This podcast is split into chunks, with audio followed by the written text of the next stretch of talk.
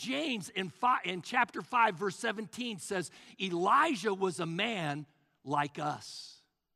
What does that mean? That he is a man like us? It just means that he was just as prone to temptations and troubles and moods like you and I are. We're going to see this in this story of Elijah. The story begins, honestly, in chapter 18. Elijah does this miracle. And we're going to see in chapter 19 the warning signs of emotional burnout and then how God refills his emotional tank. The signs of burnout and God and his recovery are in chapter 19. But in chapter 18 is the miracle. And here's the background Israel has been led astray by King Ahab and Queen Jezebel. They have been led into idol worship. They had turned them from the living God to a false God, where they are sacrificing their babies on the altar of Baal. It was during this time that God raised up a prophet, a true prophet, Elijah, who took on King Ahab and Queen Jezebel. He comes to the people and he says, Okay, how long are you going to waver between two gods, between two opinions? If God, if Baal is God, then follow him. If the Lord God of Israel is God, then follow him. And he suggests a God test. It is a bold God test. Elijah says to the people of God, Here is the test. Gather all the false prophet, or gather all the prophets of Baal, 450 of them, and let them sacrifice a bull on the altar, and then pray to Baal that it would be consumed with fire. And if that happens, guess what? We're, we're going to follow Baal. If it doesn't happen, then I'll tell you what I'll do. I'll sacrifice a, a, a, um, a bull on the altar, and I will pray that God consumes it with fire. And if God does, then God of Israel is the true God. And everyone thought, this is a great idea. Let's go for it. And then Elijah says, okay, you first. And so the prophets of Baal sacrifice their bull on the altar and they start praying. And they pray and they pray and they pray and they pray and they pray. Did I say that they prayed? They, they prayed all day up until evening. And during this prayer time of, of, of, the prophets of Baal, Elijah is teasing them. Na na na na na na.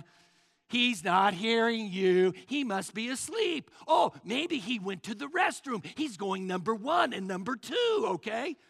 You think I'm joking? You need to read this story. It is just an awesome story, okay? Evening gets there, and Elijah says, Enough time, okay? That's it. Time's up. My turn. And he takes his bull and he sacrifices it and he puts it on the altar. And to make things fair, he pours 12 barrels of water on it. And then he begins to pray this simple prayer. Let's pick it up here, 1 Kings 18. At the time for the evening sacrifice, Elijah went up to the altar and prayed, Lord, I know you're the God of Abraham and Isaac and Israel. Now prove that you are the real God and that I am your servant. Show these people that you told me to do this. Lord, answer my prayer so that these people will know that you're God and that they will change their minds. Then the fire from the Lord came down and burned up not just the sacrifice and all the wood, but it also burned up the stones and the ground under the altar, and it dried up all the water in the ditch. And the people are astounded.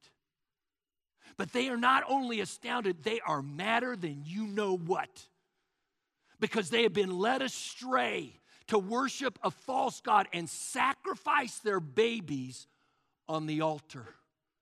And so they turn against these 450 false prophets of Baal and they killed them because that was the consequences of being a false prophet. And as a result, there is a great revival in the land. But with every mountaintop experience, there's what? There is a valley. And Elijah experiences the valley. He feels down to be due down, down, even below that. Take a look in chapters 19, 1 through 5, and verse 10. Now, Ahab told his wife Jezebel everything Elijah had done and how he ordered the death of all of her false prophets of Baal. So the queen sent this threat to Elijah May my God strike me dead if I don't kill you by this time tomorrow. Elijah was afraid and he ran for his life. He left his servant in the town of Beersheba and he walked for a full day into the desert. Finally, he came to a broom tree and he collapsed under its shade. There he prayed that he might die. He said, God, I have had enough. Take my life. Just let me die for I am no better than my ancestors. Exhausted, he fell asleep under the broom tree. Later, Elijah told God, I've always worked hard for you, Lord, but your people have abandoned your covenant, destroyed your places of worship, and murdered all your true prophets. I am the only one left, and now they are trying to kill me too. This guy is on the edge. He is emotionally empty. He is drained. And he's washed out. You ever been there? From this story, we get so many lessons, so many warning signs that we need to heed to when it comes to our emotional state our well being. But what we learn more importantly is how God refills that cup. This story right here actually illustrates 10 signs of emotional burnout. And all 10 of them are in Elijah, they're in his life. When you are emotionally burnt out, folks, you need to recognize these signs you need to heed the flashing warning lights, or you might have a wreck. But more importantly, you need to know how to refill your cup. And let's start there. Let's start first with the warning signs. Get your pens ready. The first sign is simply this when fear creeps in to your life. The Bible says that Elijah was afraid. When fear begins to creep into your life and you're beginning to be consumed with whatever fear it might be, it may be financial fear, it may be a physical fear, it may be a vocational fear. Folks, it really doesn't matter. When fear begins to uh, creep into your life, you are beginning to plug holes in your emotional tank and it's going to start leaking. The second sign is when I find myself running away from things. When I begin to seek escaping reality, especially through unhealthy means. It says that Elijah ran for his life. Let me ask you a question What are you running from? If you're running away from reality, guess what? That is a sign, especially through unhealthy means. It is a sign that your emotional tank is draining. The third sign that we see here is that I start backing out of relationships. Notice that it says that he left his servant in the town of Beersheba. Folks, this servant of Elisha's had been with him for years. Let me ask you this question Are you walking away from any long term relationships? If you are, guess what? It's a sign. The fourth thing, when I am emotionally drained, is this I make foolish decisions impulsively. It says that he walked for a full day into the desert. Folks, that's not smart. It's not smart because, first, first of all, he didn't have a plan. He had no water, he had no food. And on top of that, he was really going in the opposite direction in which he needed to go to. When you are making foolish decisions, impossible or impulsively, you are on the edge of burnout. Well, you write down this fifth one. When I push past my physical limits. When you do that, you are on the edge of burnout. It says that he collapsed under the shade of a broom tree. He walked and walked and walked and walked and walked and walked until he collapsed. He went beyond his physical limitations. The sixth thing that we see in this story is that when you're physically, emotionally, spiritually burn out, your work seems pointless.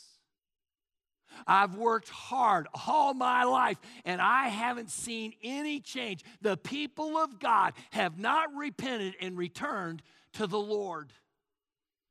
Truly, one of the greatest causes of burnout is trying to control everything. Honestly, as a pastor, I struggle with this one. And I have to remind myself all the time George, you are responsible to, you are not responsible for. You're responsible to teach people. You're responsible to encourage people to get into community, to, to, to discover in community the, the dream that God has for their life. But you are not responsible for. When I begin to be responsible to and responsible for, folks, that's when I begin to burn out. He is taking on more responsibility than God intended for him to take on. The seventh sign of emotional burnout is that I start complaining that I want I start complaining that I want to quit and give up. Notice that he says, "God, I've had enough. I'm done. I'm throwing in the towel. I quit." When your emotional tank is empty, you lose the vision for your life. That's why you need to get in time to dream. Some of you, all of us, I'm going to encourage y'all, we need to recapture the dream individually. And there's a whole message on this one opening doors to a new you. When you and I are emotionally drained, we lose the vision for our life. We forfeit our future, and oftentimes we forget the goals that are before us. Elijah says, I just am done. It's just not worth it. The eighth emotional sign is that you feel isolated and attacked. Notice that he says here, I'm the only one left and they're trying to kill me too. I'm the only one left. I'm the only one that does any work around here. No one else does anything. I just do it all. I'm the only one. Everyone's against me. I, am the only one that's for me. What is happening here is that, that Elijah is exaggerating. Later on in that chapter, God informs him that he is not the only one, that there are 7,000 other prophets of God. And so he's exaggerating. What is happening is he is throwing himself a pity party. Why? Because when you are emotionally burnt out, that's typically what you do. If you look at this story, he was only threatened by Queen Jezebel. Just words. If she wanted him dead, guess what she would have done? She would have sent soldiers after him, and he'd have been history, right? He is exaggerating. Folks, he's not thinking straight because his emotional tank is empty. The ninth sign of burnout is that I begin comparing myself to others and I feel bad about who I am. Notice that Elijah said, For I am no better than my ancestors. Notice that that is a comparative statement. When you are emotionally empty, you compare yourselves to others, and more often than not, you devalue who you are. You put yourself down. You, you, you, you, you, your self image lowers. You start to motivate yourself through statements like, I must, I should, I have to. You understand what that, that kind of reasoning is? That is called emotional reasoning. It is where you choose to focus in on your feelings rather than the facts. You begin to believe that what you feel is true and everything else isn't. You see, everybody has highs. And with every high, there is a low. After every win, go Kansas City Chiefs.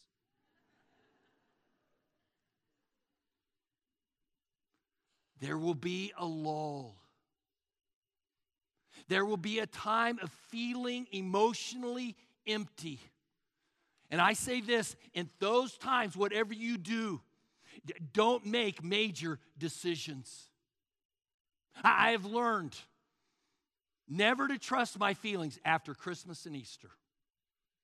Well, those are emotional highs. Everyone comes to church. We run four services. I mean, they're highs, Christmas and Easter. I had a high like that when I got married. We had a great, Cheryl and I had a great wedding. Uh, we honeymooned. Eh, eh, eh, folks, it was in paradise. It was called the Lake of the Ozarks. I can remember after the wedding and after the honeymoon telling Cheryl, Cheryl, it was a great wedding. And the honeymoon, man, it was awesome. But right now, I just don't feel married. She looked at me. It doesn't matter how you feel, Buster. You are. Get over it. It's called emotional reasoning. This is what is happening with Elijah. The tenth thing is I think death might bring relief. How many times have you heard yourself, I'd just rather die? This is what's going on with Elisha. Elisha prayed that he might die. Take my life, Lord, just let me die. Let me just say this. You may feel that dying is the way to relief. You might think that taking your own life is the right way to do it. Don't. Don't. Taking your life is a permanent solution to a temporary mood. Feelings come and they go. There are people in your world who care for you. We care for you. We love you. You just need help. And your help might be going to FPU. It may be going to a counselor. It may be going to grief share. It may be going to divorce care. I don't care what it is. We love you and we care, and you need to get help. Never make a major decision when you are in the valley of despair. Now, as you look at these 10 things do you now realize why James in chapter 5, verse 17 says Elijah is a man like us? Though he had done all these miracles, and folks, he had done a lot of them. We should done a little bit more research and found out how many he, he had done. But he did a lot of miracles. And yet he was feeling down, do be do, down, down to the point, I just want to end it all, God. I just want to die. Can you relate to any of these? I'm sure you can. Now, it's not enough just to identify those emotional warning signs that help you to understand that your tank is emptying, that your tank may even already be empty, where you're just running on fumes. The more important thing is how do you refill your emotional tank? I want us to notice out of this story three things that God does to help Elijah experience a better surprise. The first one is this. The first way that God refills your tank is that God makes me rest my body. Now, I want you to notice that God works from the outside in.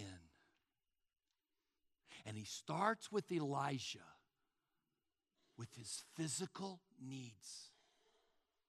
Now, I bring this up because I have people who come into my office that are emotionally drained. And I ask them, What has your life been like in the way of your schedule? George, I've been chasing my tail around, going here, going there, and going everywhere. And I just feel exhausted. I says, When was the last time you've been to the doctor? I haven't been in a long time. I want you to go to the doctor. I want you to go to the doctor and I want you to get your body checked out physically because God starts on the outside and then he works to the inside. He starts with the practical and then he works with that which may be less practical, more mystical. We all know Psalms 23, don't we? He makes me lie down in green pastures. He leads me beside quiet waters. He restores my soul. Sometimes God has to make us lie down because we're not smart enough to put the brakes on ourselves. He actually has to maybe bring a sickness or something into our life that just stops us so that we can get physical rest. And why is that? Because you can't be at your best spiritually, mentally, emotionally when you are physically depleted. This is what happened to Elijah. Take a look at 1 Kings 19, 5 through 7. Then Elijah laid down and slept under the broom tree. But as he was sleeping, an angel touched him and said, Get up and eat. He looked around and saw some bread baked on hot stones and a jar of water. This is a miracle. So he ate and drank and laid down again and went back to sleep. Then the angel of the Lord came again and touched him and said, Get up and eat some more, for there is a long journey ahead of you. So Elijah got up and ate and drank again, and his strength was revived. Folks, I just love how practical God is. He is not just a God of theology. He isn't a God who just works with the mystical spirit and soul that is within us. He does. But he is a practical God. Elijah is burnt out. And it's interesting to me as you read this story, he doesn't give uh, uh, Elijah a lecture, shaking his finger. I can't believe you haven't ate anything. No, he just lets him sleep. Psalms 127, the psalmist says God wants his beloved to get their proper rest. Vince Lombardi said, Fatigue makes uh, cowards of us all.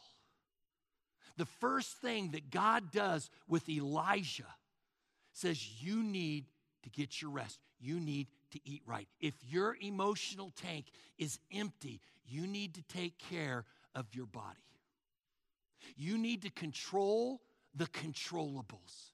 There are a lot of things in our lives that we cannot control. But those things that can be controlled by us, God expects us to control them. We should eat right. We should get our proper sleep. And we should look at our calendars, our schedules, to make sure that we are not overbooking ourselves. We need to control what we can control. And so I say, go to a doctor if you need to. And I would have you know that I and Dennis Tollison are considered doctors outside the United States, okay? Now, here's the second thing that God did. The first thing that God did is that He dealt with Elijah's physical needs. The second thing that God does for Elijah is that He deals with his emotional needs. His first one was eat and get some rest. That's the antidote to, to depression. The second one is this you've got to release your frustrations. How many times have you heard me over the 30 years revealing your feelings is the beginning of healing? More than you probably would like to hear from me about that. Revealing your feelings is the beginning of healing. And this is what God does for Elijah. Take a look at 1 Kings 19 8 and 9. Next, Elijah traveled 40 days to get, get to Mount Sinai, the mountain of God. That's an interesting place, isn't it? There he came to a cave where he spent the night. But the Lord said to him, What are you doing here, Elijah? Then Elijah said, and in the next few verses, Elijah lets it out. He, he, he lets out his complaints and his frustrations. Now, understand something. When God asks you a question, he already knows the answer. When God asked Elijah, What are you doing here? What is going on? He's giving Elijah an opportunity to unload. He says, I know that you've got some pent up frustrations within you. I want you to begin talking them out. I want you to begin spilling your guts. And Elijah does. In that short conversation, Elijah expresses six emotions. You just need to study them. He expresses fear, bitterness, anger, loneliness, low self esteem, and worry. Why? Point is this God isn't shocked when you come to Him with the emotions that you have. He will listen to every word that you speak to Him, every frustration, every complaint, whatever it is, until you run out of words. If you read the book of Psalms, it is a book primarily of David's Psalms, and a lot of them are about his complaining about what was going on in his life. Why did God allow that? Because it was cathartic, it was healing. And how many does God allow us to express? All of them, folks. All of them. First Peter 5 says, Cast your care, cast all your cares on the Lord because He cares for you. God wants us to drain, so to speak, the pent up frustrations that are there. And that is why I oftentimes tell people as they're in an emotional funk that they shouldn't just go to a counselor once. They need to go to where they really go deeper from just, mm, I'm mad or I'm sad so that they drain it and that there's healing. And by the way, I think it's good to have a small group that does that. A group that will not judge you when you are going through an emotional funk. Why? Because the revealing of your feelings is the beginning of healing with God and with others. Now, there is a third thing that God does to help restore our emotions when they're empty. And that is this by remembering and refocusing on Him. First, you rest your body physically. Then you release your frustrations, emotional healing. And then you remember mentally. And then you refocus on Him spiritually. I need to remember what he has said, who he is, and what he has promised. And I need to refocus on his person through worship. I've got to get my eyes off of my problem and I've got to get it on to the person of Christ. If you're going to get a fresh awareness of God's presence. You got to get them off your problem and you've got to get them on his person. This is the third step in Elijah's journey towards being emotionally restored. Take a look at 1 Kings chapter 19, 11 through 13. The Lord said to Elijah, Go stand in front of me on the mountain, and I will pass by you. Then a very strong wind blew past, but the Lord was not in the wind. After that, there was an earthquake, but the Lord was not in the earthquake. Then there was a wildfire, but the Lord was not in the fire. But then there was a quiet, gentle sound. When Elijah heard it, he covered his face with his coat and went out and stood at the entrance to the cave. And the voice said again, Elijah, why are you still here? As you read that story, Elijah was not done venting. But what is going on here? God, in essence, is saying to Elijah, I want you to get alone with me because there's some things I want to show you. There are some things I want you to see with your eyes. And God throws a multimedia event that this world has never seen. First, there is this windstorm, it is like a hurricane. And then there is an earthquake, and then a firestorm, and then a whispering wind. What is God doing in all these things? He is demonstrating his power. To make this point, Elijah, you are so worried about one woman. Just relax. I'm in control. Just relax. Folks, one of the roots of emotional burnout is trying to play God by controlling everything. Frank Sinatra. Don't you love Frankie? I sing Frank Sinatra songs all the time. You can ask Scott, fly me to the moon. Let me play among the stars. I, I just love Frankie. My dad raised me up with Frankie. And one of his theme songs for his life, do you know what it is? My way. I did it my way. I, uh, I sound like Frankie in the shower, I guarantee you this. But do you know what Frankie's last words were? I'm losing it. Those were his final words, and he passed. I'm losing it. Why? Because he wasn't as in control as much as he thought he was. And either are you, and either am I. There is a passage that is rich to me. It's from Lamentations, written by Jeremiah. Jeremiah was known as a weeping prophet. And the book of uh, Lamentations, the word means complaints. It is a book written about Jeremiah's complaints. God, I don't like this. God, I don't like that. God, I don't like this here either.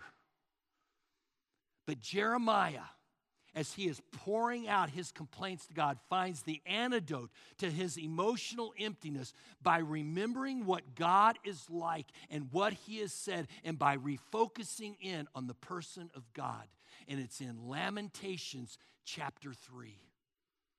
Take a look at this. Just thinking of my troubles and my wandering fills me with sadness and bitterness. It's all I ever think about, and I am depressed. But then I remember step three something that fills me with hope.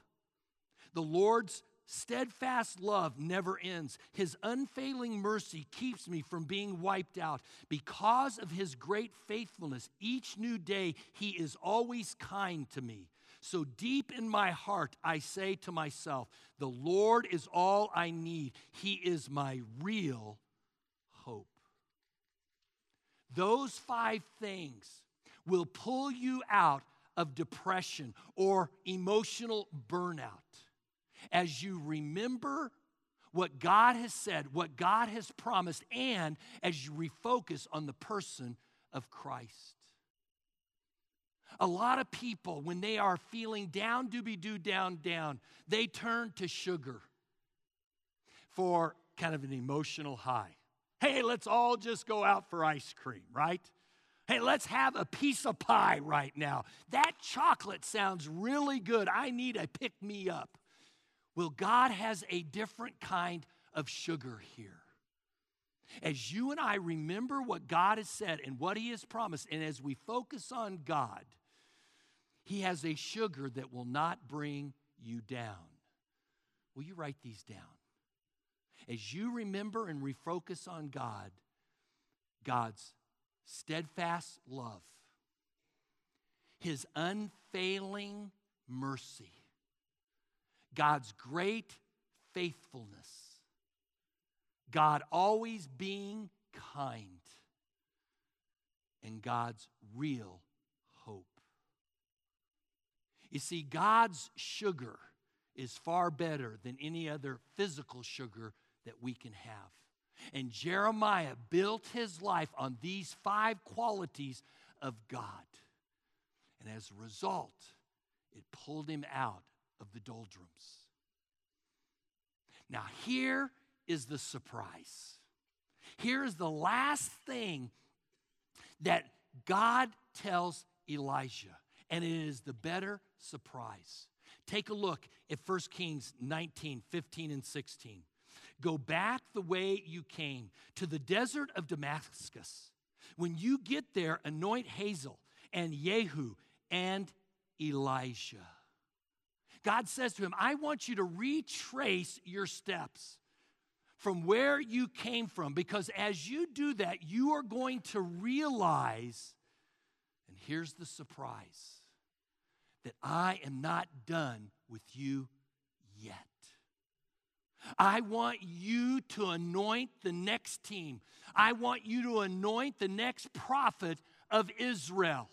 And if you read the rest of Kings and Second Kings, you will find that Elisha did twice as many miracles as Elijah did.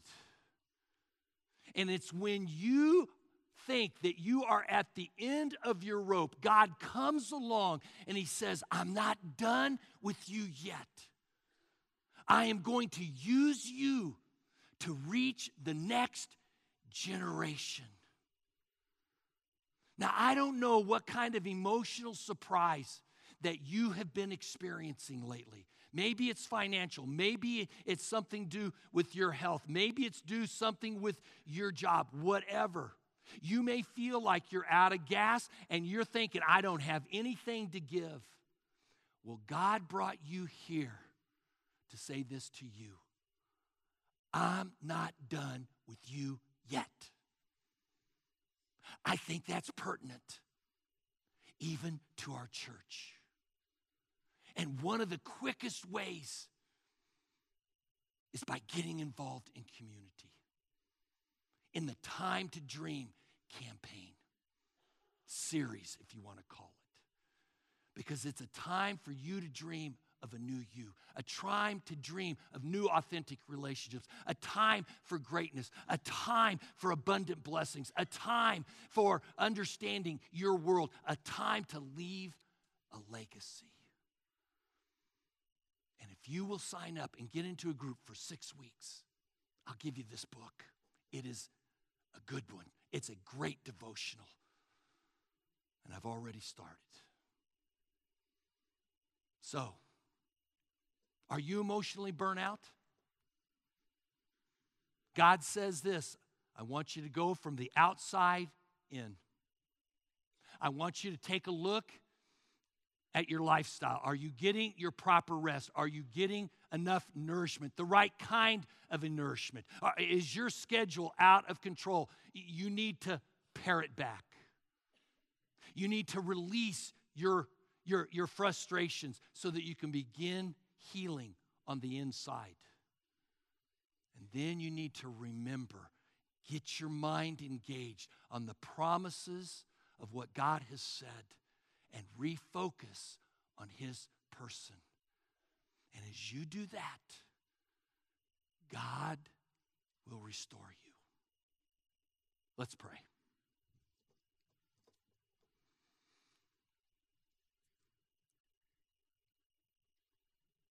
Lord, I just thank you that you are a personal, practical, and positive God. That you have answers for every surprise of life that we go through vocational surprises, relational surprises, physical surprises. And when those surprises suck us dry, you even have a better surprise emotionally for us. God, I thank you. I thank you for who you are, that you are a faithful God, that you are a kind God, that you are gracious, that you are steadfast, that you don't waver in your commitment towards us. God, I praise you for who you are. And I thank you for what you are doing in our life as a church. And may we hear your voice. I'm not done with you yet. I don't know where you're at with Christ personally, but you may be worn out just with what life has been throwing your way. Emotional renewal starts truly in a relationship with Christ. And if you haven't said yes to Him, will you do that? Will you just turn your attention to Him and just say, God, I admit that I'm worn out. I admit that my mistakes have just sucked me dry.